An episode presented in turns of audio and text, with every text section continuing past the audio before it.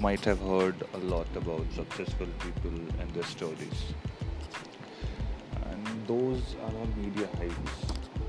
What I'm trying to get here is the stories those persons have not been hyped so much, who have been failure in their life.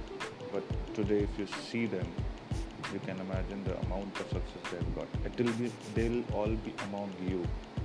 It can be anyone. So I'll be bringing you people like them to talk on my.